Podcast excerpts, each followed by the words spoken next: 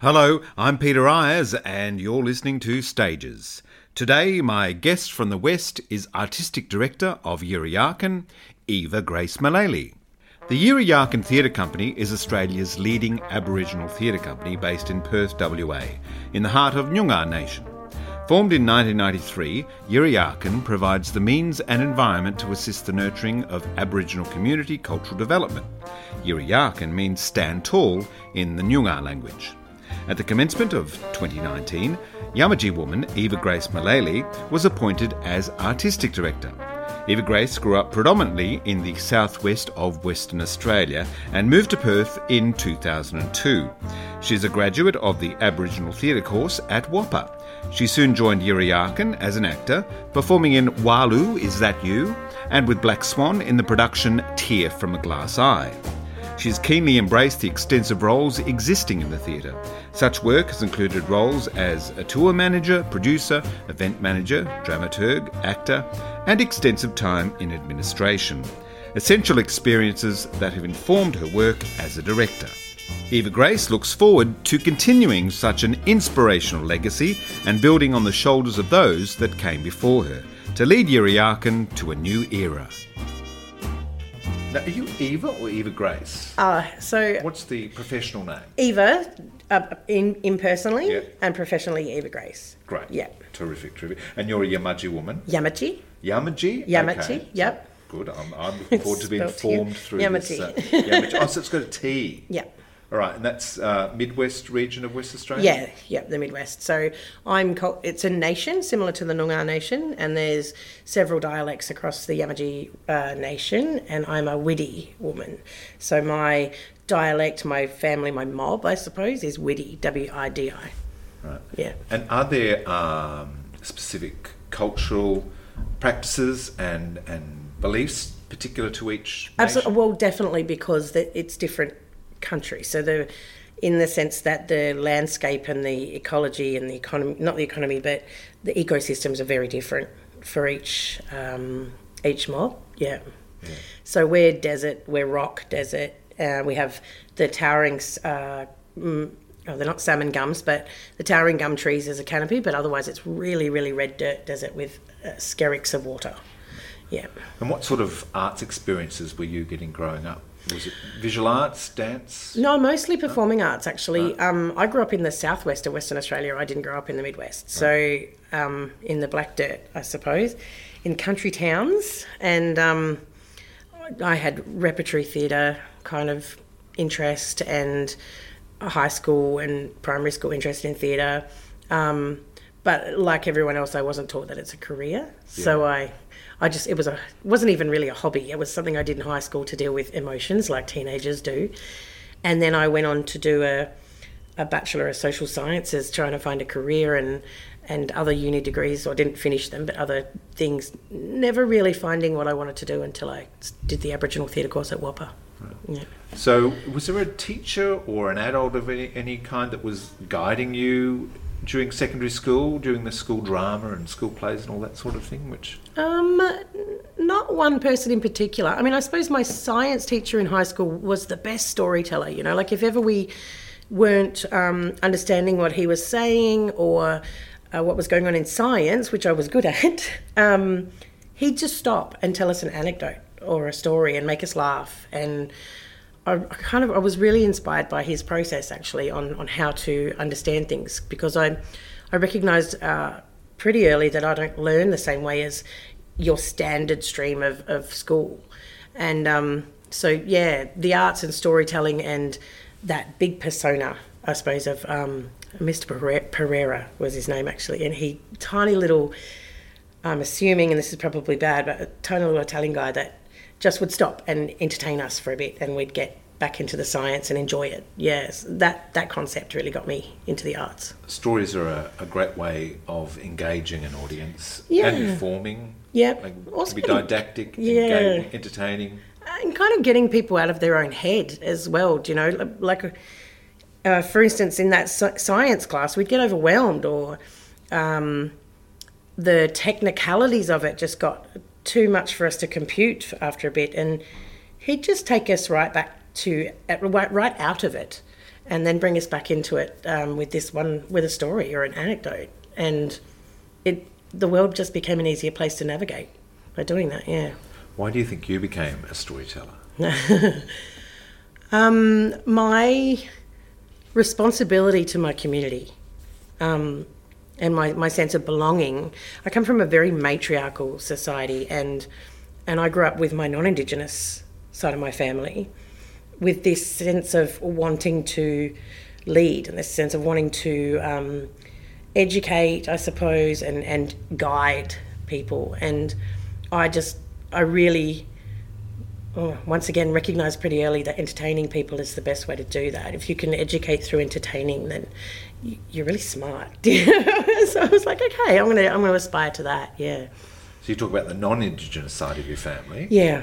Um, your parents... My father's um, Yamatji Noongar, my mother's not. My mother's non-Indigenous. So there's um, Scottish, English, Irish, German, Egyptian and Spanish on my mother's side, and Noongar, Yamatji and Irish on my father's side, yeah. So hence the last name Mullally, it's very Irish. Yes, yes, indeed, indeed. Yeah. So you, you've got, you're informed by all of those different cultural storytelling yeah. to um, be mm. the practitioner that you...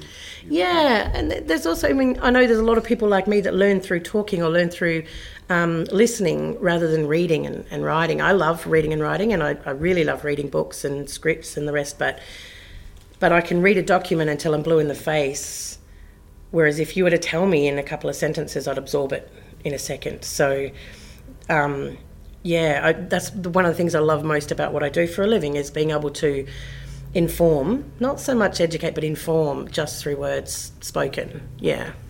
Reading and writing, there's something about that tactile nature of it. Yeah. Um, if I have to read a long document on a laptop or whatever, I mm. print it off first and, oh. and read it. I cannot do it on a screen. Same, but then I still have to doodle down the side. You know, I have to have pictures. I think in pictures. So a dry document or a budget or that, while I'm good at making them because I can see that the art in that, actually reading them is a chore. When did you land in Perth? So I mean, I grew up in W A, and I came. I went from the southwest to the midwest to study that Bachelor of Social Sciences I was talking about, and the goldfields to work for a little bit. So Kalgoorlie, Kulgardi. Yeah, Kal- Kalgoorlie. Um, I went straight from. So I grew up in Bridgetown, in the southwest, and other towns, but mostly Bridgetown. Went to Kalgoorlie. Um, I was a barmaid for eight years before I left, so I went and worked in the bars in Kalgoorlie for about eight months. That's a great grounding for storytelling. Oh, hospitalities also. To the arts, yeah. I can't recommend it higher, yeah. honestly, because you just, character you know, study. People, you know, you see every um, breadth of, of character, yeah. And working behind a bar is a performance as well, too. Oh, totally. Yeah. You've got to, it's the same thing. You've got to leave your issues at the door and do the job with gusto, yeah, yeah. and love it. If you don't love it, hospitality like the arts, if you don't love it, don't be there. It's, um, you know, you're never going to make money from the arts. It's a horrible thing to say, but... Well, yeah, you've, you actually, you've got to do it for the passion, you got to, yeah, and, uh... yeah. So, yeah, I went from Kalgoorlie to Geraldton, and then I saw a pamphlet for the Aboriginal Theatre course at, at the West Australian Academy of Performing Arts, and was down here the next year doing that. I think I was twenty-three. But and, theatre yeah. hadn't really been on your horizon. It wasn't on my radar. It wasn't... really wasn't taught that it's a career, um, and I don't I don't do hobbies well. I, I put myself one hundred percent into something, or I don't. So um, it yeah it wasn't. And also at twenty-three, and this is the sad thing, at twenty-three I thought I might have missed the boat, because you hear of these stories of um, famous actors being brought up in, in the arts and being child actors. And so, yeah, at, at twenty-three, I thought I might have missed the boat. Or it was the family business. Or... Well, that's the thing, yeah. It was, yeah, it was like coal mining, do you know? You're brought up into it or you don't. So what was the pull of the Aboriginal Theatre course at W A P A? Um, well, one, a bit more discovery of my culture, because I was, I was in Yamatji territory when I saw the... Um, flyer, and just desperate, desperately kind of grabbing at what I could of my culture to, to try and figure out my belonging, I suppose. And then... Because that's, yes, that's, yeah. that's a big part of our growing up, isn't it? Finding well, our identity and ex- who we are. Exactly. And and who we're accountable to. Yeah. Um, and I wasn't having a great time of it in Geraldton, which kind of makes sense because it's not my country. It's we're kind of neighbouring to that mob. So it's Wadjuri mob and um, uh, Uart's just off, and anyway, there are other there are other dialects, and so I was grasping at straws of a culture that was close to mine but not mine. And when I saw the Aboriginal theatre course, I thought, well, maybe I'll find more of myself in that, as long as as well as my skills and my personal kind of passion for it. Yeah. Was there a desire to be anything in particular, like an actor or a oh, director? Oh, well, it's or... always, everyone wants to be an actor at first, don't they? And you're, yeah, I'm finding more and more with this job that a lot of people say, I just want to be an actor, and I kind of tip my hat to them and say good luck with that, you know, because you've got to wear many, many hats. Um, I also I think the reason the arts pulled me in as well is that sense of community. Um, I've always loved circus and, and the discipline around the community. Um, and I found theatre had the same kind of community mentality. And because it's the arts, a lot of people that you know from beforehand don't understand what you do for a living. They've got no idea. No. And they don't understand that you can work twenty-four job. Hours a day. Yeah, exactly. Well, that, that's a good hobby. Where's your day job? Is, yeah, you get that yeah. a lot. Um, and hospitalities was the same. Like, what are you, you know, what are you working behind the bar to get to? You know, like, well, I'm just working behind the bar, you know. And the arts has had the same kind of arguments. Um, and once I found the community around theatre, I was okay with with other people not understanding it, because I had a whole community of people that really did, and we understand the mental risks, the health risks, the the physical risks we take to be in this industry. Yeah. And my, so after during Aboriginal theatre, where you do acting, singing, dancing, and I even got into a bit of lighting because I just wanted to throw my hand in at anything, um, the lecturer there, Rick Brayford, said, and it still resonates with me today, that that we do this not it's not because what is it we do this something along the lines of, it's not what we do, it's who we are. Like, we, we're in this industry, it's not what we do, it's who we are. Yeah. And that really resonated with me, because I just realised I'm here because it's part of who I am. It's not just a job. Yeah. So the point of that course at WAPA is to create practitioners that are going to tell Indigenous stories?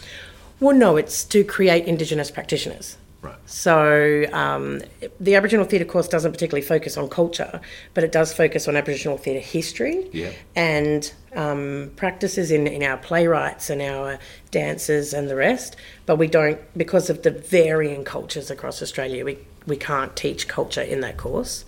Um, there's always a respect to the Noongar culture because it's on Noongar country. But other than that, it's about the playwrights from around the nation, the plays that have toured, are being written, um, and the practitioners, yeah. That's great. West Australian playwrights like Jack Davis. And... Yeah, yeah, we always start with the Jack Davis, but then we've also got um, Stolen by Jane Harrison. We've got a lot of plays, a breadth of plays from around the country. Seven Stages of Grieving. Yeah, all of them, Black Medea, Brand New Day. Um, Which again is being uh, researched, revived yeah, next year. Yeah, yeah, I'm great. waiting for the next big musical. It's, it's coming, I swear. Yeah, oh, well, fingers crossed. Yeah. Um, when did you decide to become a director? Two years, not even a year and a half out of WAPA. I only acted in two plays. And I, what were they? I, one of them was for Yirra Yaakin, and it was called Walu, Is That You? And I did that for two years running. The kids play about from stories from the Pilbara, um, pretty much creation and Dreamtime stories. And it was a lot of fun. But and, and also um, Black Swan, when it was in Netherlands, their youth ensemble I acted for. Uh, Tear from a Glass Eye was the name of the play, really contemporary, kind of absurdist piece. And I did them at exactly the same time in my first year out of WAPA. And both of them I realised that I kept talking the director around to what I wanted. And so, so then I was like, oh, well, I think I better throw my hand into that if I'm going to keep asking, if we're going to keep trying to do their job, maybe I should give it a go. And, and I haven't looked back since. I haven't acted since either. Were you a good actor? I don't think I was a good actor, no. Um, I wasn't really prepared to go to the lengths of my emotional tether. Um, You've got to really be vulnerable, don't you? You do, and I'm not a vulnerable person. Right. I say that begrudgingly. I wish I could. Um, it's just, yeah, I wasn't willing to go there, and so I decided I wasn't a good actor. Yeah, even the silliness with the kids' shows, I just, I had a real fear of being silly. Yeah. So I thought, no, this is not probably not for me, but I can see what you're getting at, so maybe I should be doing that job. Yeah. Many Indigenous stories are confronting, mm. disturbing, upsetting. How do you make them theatrical and retain the authenticity? Um. Well, someone asked me what I do for a living just before I got this job, and I said I deal with trauma. And of course, the instant the instant thought then is that you work in the health system. And I said, no, I make theatre.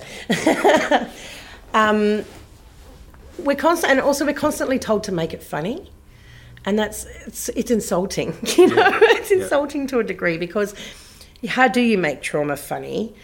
Um, in a, it's an unnatural sense, but no one lives trauma every moment of their day. So you're always going to find the black comedy within. Um, and that's the only way to keep it authentic, I think, is is the the reality of the situation and being very authentic in the reality of the situation. Uh, on the flip side of that is the funny moments, and they and they resonate. The deeper you go into the the reality, the trauma, the more heightened then the comedy is. Um, I don't know, did that answer your yeah, question? Absolutely, and hopefully a catharsis of some sort. Well, yeah, um, there's always health in, in the arts, but I try not to focus on the health of it, and uh, I definitely try and focus on the authenticity of it. Right. Um, I think us sweeping issues under the rug is detrimental to anyone. Well, as theatre makers, we're told never to let the truth get in the way of a good story. Yeah, that's a mantra of mine too. But culturally, we've got a responsibility, don't we? To, we do. To tell stories accurately and with integrity. Mm, absolutely. And with respect. Yeah. Yeah. You've taken on many roles mm. in your career: director, associate artist, administration, stage manager, tour manager, producer, event manager. Do you want me to go on? Yeah, sure. Actor, dramaturg, lecturer and workshop collaborator. Mm. For any artist starting out, it's a great way to experience all roles in the theatre. And, and yeah. An, yeah, I think you have to have an appreciation, don't you, of what everybody does. It's oh, collaborative. You do. And and that's the thing, it is collaborative. And I kind of, I pride myself on being whatever the industry needed me to be at the time. So when there was an extreme short of stage managers, which there still is, um, I went and learnt how to be a stage manager. But I learned how to be a stage manager so I could be a better director. And I went and tour managed around Europe with a dance troupe so I could be a better artist. And I'm not a dancer, do you know, but I really wanted to see the idea of how we go international and how we're treated, how we should treat people when they come into our countries. And yeah, I, I kind of put my hand up for anything going just for the experience of it, and because I really care about the industry. So I, I'm, I'm the kid that used to pull things apart and put them back together to see how they worked, and I've essentially done my best to do that with the industry. Yeah. yeah. Why do you think there's a dearth of stage managers? Because there's like it's a pivotal it's role, the, isn't it? It is a very pivotal role, and it's a very underappreciated role, and um, there's no thanks in it. Yeah. Um, I think the way we treat our stage managers in Australia is dismal, to be honest. And they're usually the first to arrive, the last to leave. First to arrive, last yeah. to leave. They do, they do three times the amount of work as most people in that time. And then they do it again the next day and the next day, and they care. Yeah. Amongst all of that work, they yeah. really care. Yeah. And so, and and yet we're kind of conditioned to treat them like our butler, you know, or you know, um, our maid kind of thing, and that's that's horrible. Yeah, there's there's no team or collaboration in that for me. I I really like my technicians and my stage managers to be treated on a equal, if not more so, par than actors. Your first role was assisting David Milroy on a production of Windmill Baby. Yes. What did you learn about directing on that first gig? Ah, uh, oh, so much. Well, I came in as in the creative development, so it was really cool to come in in that early stage instead of straight into rehearsals. I learned how to coddle, for lack of a better word, um, the actors that aren't really right. I learned how to manage that kind of situation, personalities, personalities and, and egos. Um, I'm not a patient person, and I'm not a sympathetic person. So it was really, that was a big lesson for me, learning that you have to be gentle with actors. um, David himself, since that moment, has taught me, has really taught me so much strength, and, and learning and appreciating my own strength in the industry. Because I like to work in a team, and I like to work collaborative, and I really do see everyone working together as equal, he's had to take me aside a couple of times and go, Eva, you're the director. Do you know, like you need to uh, stand your ground or lead the way, you know. And it kind of clicks in. Getting that permission is really important. Yeah. Um, yeah, and, and Windmill Baby, going into rehearsals, I was assistant stage manager, but I but the guy that did the lighting design and the set design and everything was the stage manager, so we had to share the roles a lot. Um, I learnt that in Aboriginal theatre we don't particularly adhere to the labels and the job descriptions that the rest of the industry does, because you can't. If the job's going to get done, you just do it. Yeah. So, uh, yeah, and and once again, more working with precious egos. Training's essential, but I think we learn a lot on the job. So much more yeah. on the job. But training can only teach you one way, you know, which is really hard. And especially, I was the lecturer part of that was at WAPA with Aboriginal theatre students, and um, you can't teach them five ways of doing things. You yeah. you teach them the best way you know how, and hope that it has some kind of um, impingement on their career. I suppose what you learn on the job is is very, uh, it, it's more, much more empowering. Yeah. Mm. What's your rehearsal room like? Is it fun? Yes. Yeah. I think so. Yeah. yeah. I, I'm a, I think as a director, I'm quite a. I like to build trust really early, because you can get so much more from your artists when they trust you and you trust them. Um, I also like to establish that I'm still the director, even though I, they're my friends and they're my colleagues and I love them and I will literally cook them dinner if they need it, but I'm in the room, I'm the boss. Yeah. yeah. But we have fun. I think when it, people are getting a bit muddled or um, having a any kind of a hard time, I stop and put some music on and we have a dance, you know, right. be, because we need to get it, like that anecdotal thing, you need to get out of your head to bring it back in.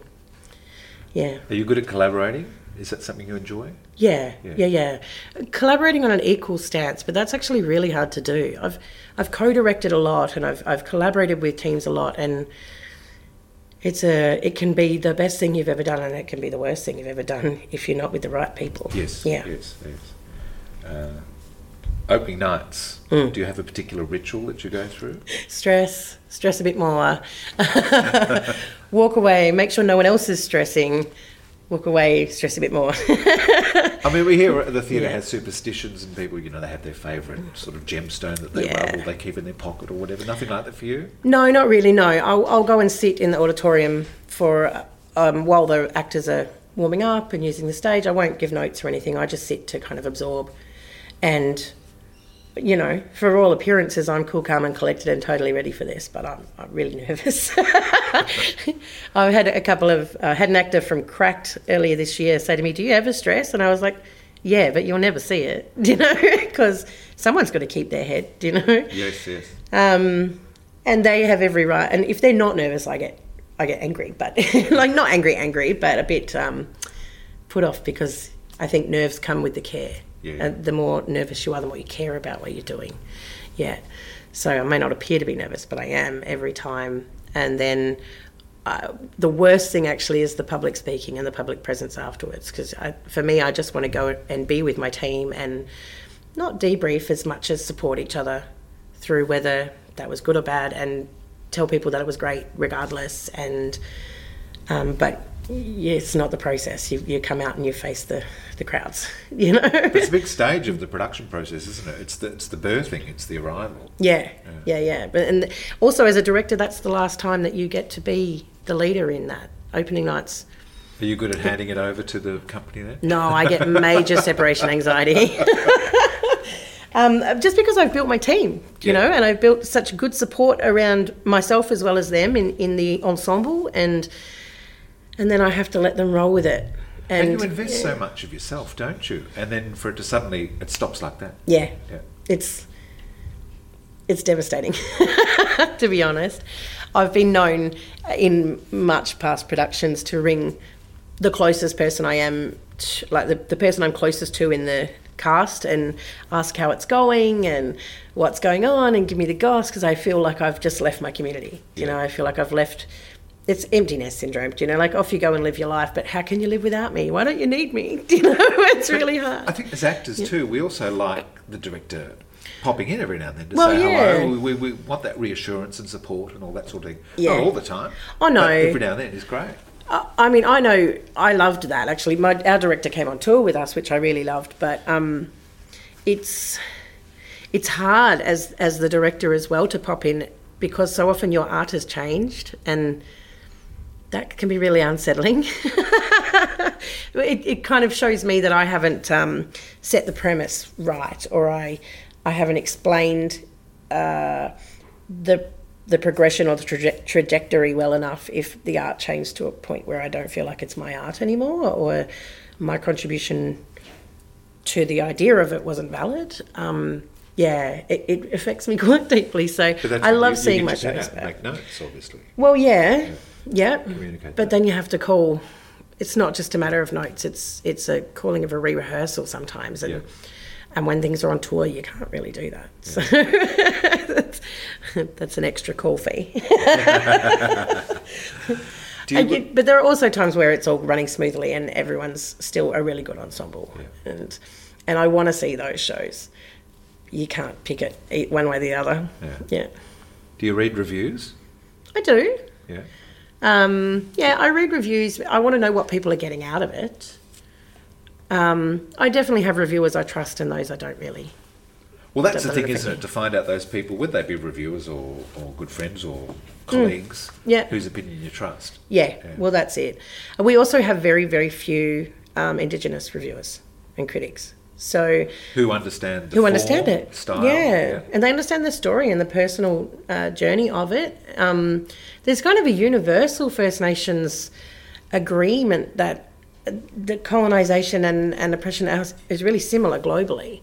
And so, you know, I can go to Canada or New Zealand and we just kind of look at each other and we get it. We, yeah, we get it. So what I did for Cracked was I flew in a friend of mine who's a First Nations critic in Melbourne. I flew him to here to watch Cracked because I really cared about what he said. And I said, I don't care if you trash it. I need to know how to be better. So if there's so fundamentally anything really wrong, please let me know. I'd love that to be in the papers, because then the next one I can work on that and I can continue on. But we got a, in the same show, we got a review from a very um, uh, non-Indigenous middle-class uh, critic who I love, who couldn't, didn't like the production at all. And I read it and I went, well, that's okay. That's, I, I see where you're coming from. It's okay that you didn't get it, because it's not for you. Yeah. So that's fine. Thanks for the thanks for the review. Yeah. Are we developing those First Nation reviewers? Very slowly. Right.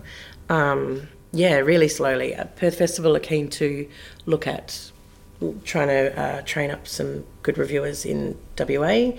Um, oh, I can't remember the name of the company in Melbourne and Sydney that has a few coming up through their works, but it, it all started during uh, Jacob Boehm's Yarramboy, when he had the Black Critic sessions and, and got four or five writers or and Indigenous writers or uh, producers in to learn how to critique the shows as part of Yarramboy. And right. So it started there and it's shifting forward slowly. Do you like touring? I love touring. Yeah. What, yeah. What are the most enjoyable and challenging aspects of it? When I'm touring myself, um, when you're touring, the part of the day that you're not doing the show is just for you. It's... You don't have to worry about your house or your bills or you, know, like you can actually just focus on yourself for five minutes, which yeah. is, you can't do that at home when you're just, you know, if I'm doing a show in Subiaco and I live in Subiaco, it's home or work, home or work. There's no time for me. Um, I also really love the interactions with communities outside of my own.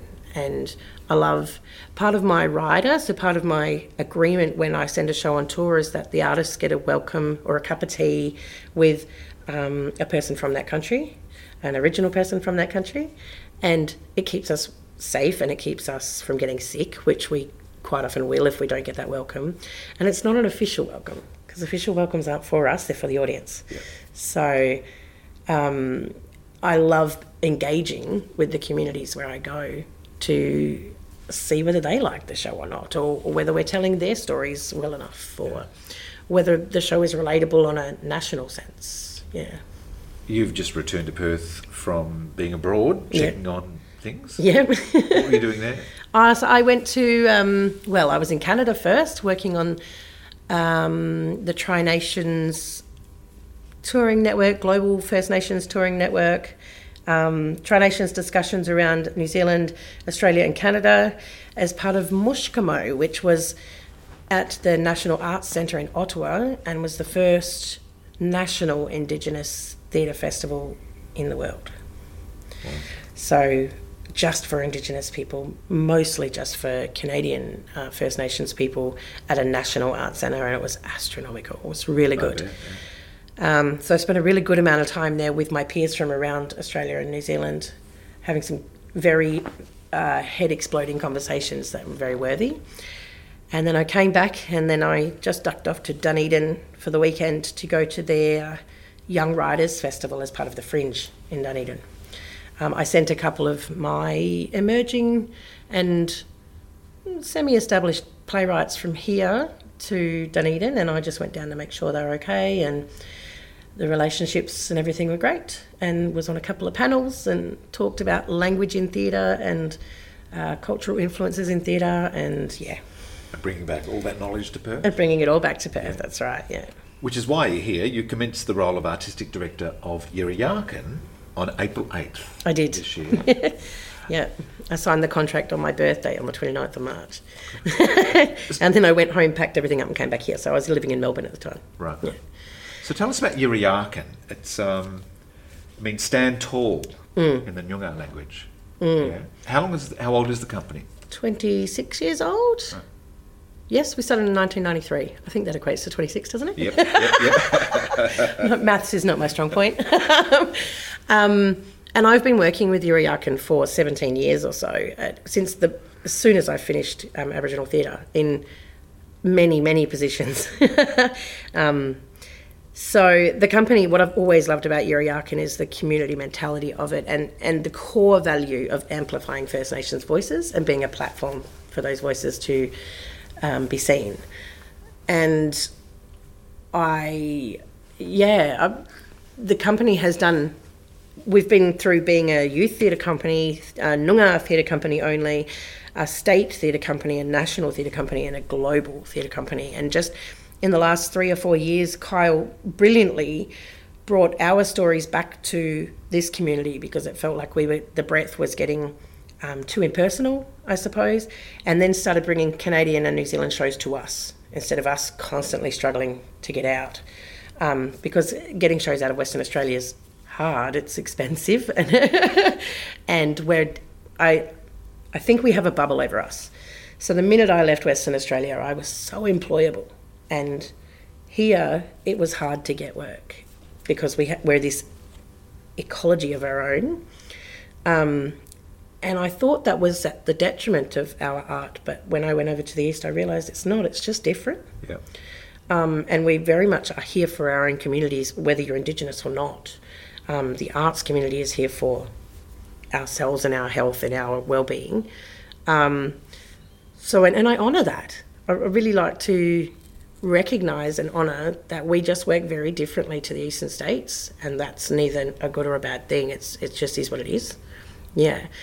And having said that, a huge part of my future, my forward drive, is getting us national and global again.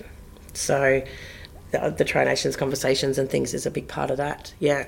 And before I came over and did this job, I was the development executive producer or executive de- developer of the Blackfella Performing Arts Alliance, which is a peak body over um, Aboriginal Performing Arts and, and Torres Strait Islander Performing Arts. And I didn't, I got to the point of incorporation and they decided it was too much work for one person. So, and I applied for this job. Yeah. So what sort of works are you doing here? Is it creating original works or mm. fostering uh, Aboriginal playwrights? All of the above. All of the above, yeah. All of the above. So we really, um, and I, I inset this as fast as I could, we... Uh, We service an entire community. So we make children's theatre, we make teenage-based uh, theatre, or we have a youth ensemble for teenagers. We kind of work with every demographic in the in the most uh, beneficial way we can. So our main stage theatre shows are very much uh, targeted towards our communities. We have, at the moment, we have a hip opera in development.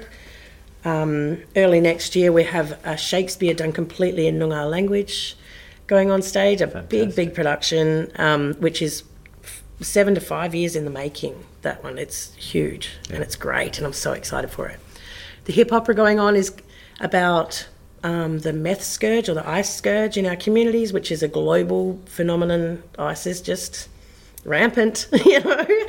And so we decided to tackle it on with real stories and testimonial kind of stories, but completely in hip hop, because it's more relatable to the generations that are mostly affected by the ice scourge, yeah. Um, next year we have a show about fi- uh, FIFO, so fly in, fly out work on the mines and, and the mental health around that, especially being taken off, uh, out of and off your community country. Um, yeah, that's written by a playwright in Broome and kind of is a... Um, it's a collaboration between Kulgardi Media and Broome and us and their writers group. We have a writers group. Um, we're just starting up next year a regional writers group, which I'm hoping to bump out to five to ten different regional writers groups. So there really isn't anything that we aren't doing. Um, and, you know, I want more. All that repertoire sounds fascinating. Yeah. It's great. I suppose that's your job, to be aware of who the practitioners and the playwrights and the actors and absolutely the, yeah. the subjects are that are out there. Mm, yeah, while keeping connected to the communities, yeah. And do you have yeah. a loyal audience? Um, we do, and we have the biggest um, we have the biggest Indigenous audience in in comparison to the other theatre companies, which there are only three of. Um, we have, and it sits at about thirty percent. So thirty percent of our audience are Indigenous or Noongar or West Australian. Um, but that's not enough. You know, it never is. It's it's makes you wonder about accessibility. We also have a pretty loyal community um, audience in Subiaco, because we've done, we're doing the hard yards, and we've always done the hard yards on building our community reputation yeah. and relationships. We have a picnic every year for the local community, and we had downside play last year. You know, we just like to know who we're involved with and who's who's in that house across the road that's going to hear our show, whether they buy a ticket or not. You know, we want to yeah. know who those people are. Yeah, um, the arts community in general is really quite loyal to our shows right. because we exist in a different plane. Well, ashamedly, so, I had no idea Yirra Yaakin existed. Yeah, that's not uncommon. So how do you uh, how do you get the name out there, the word out there? I mean, I'm, I'm, I'm, it's fascinating to hear, lovely to hear that you want to take works to the East Coast. Absolutely, yeah. And nationally. Yeah. So hopefully more people will... Um, uh, in recent years, because of that focus back on Noongar culture, we've stopped being a part of the national conversations.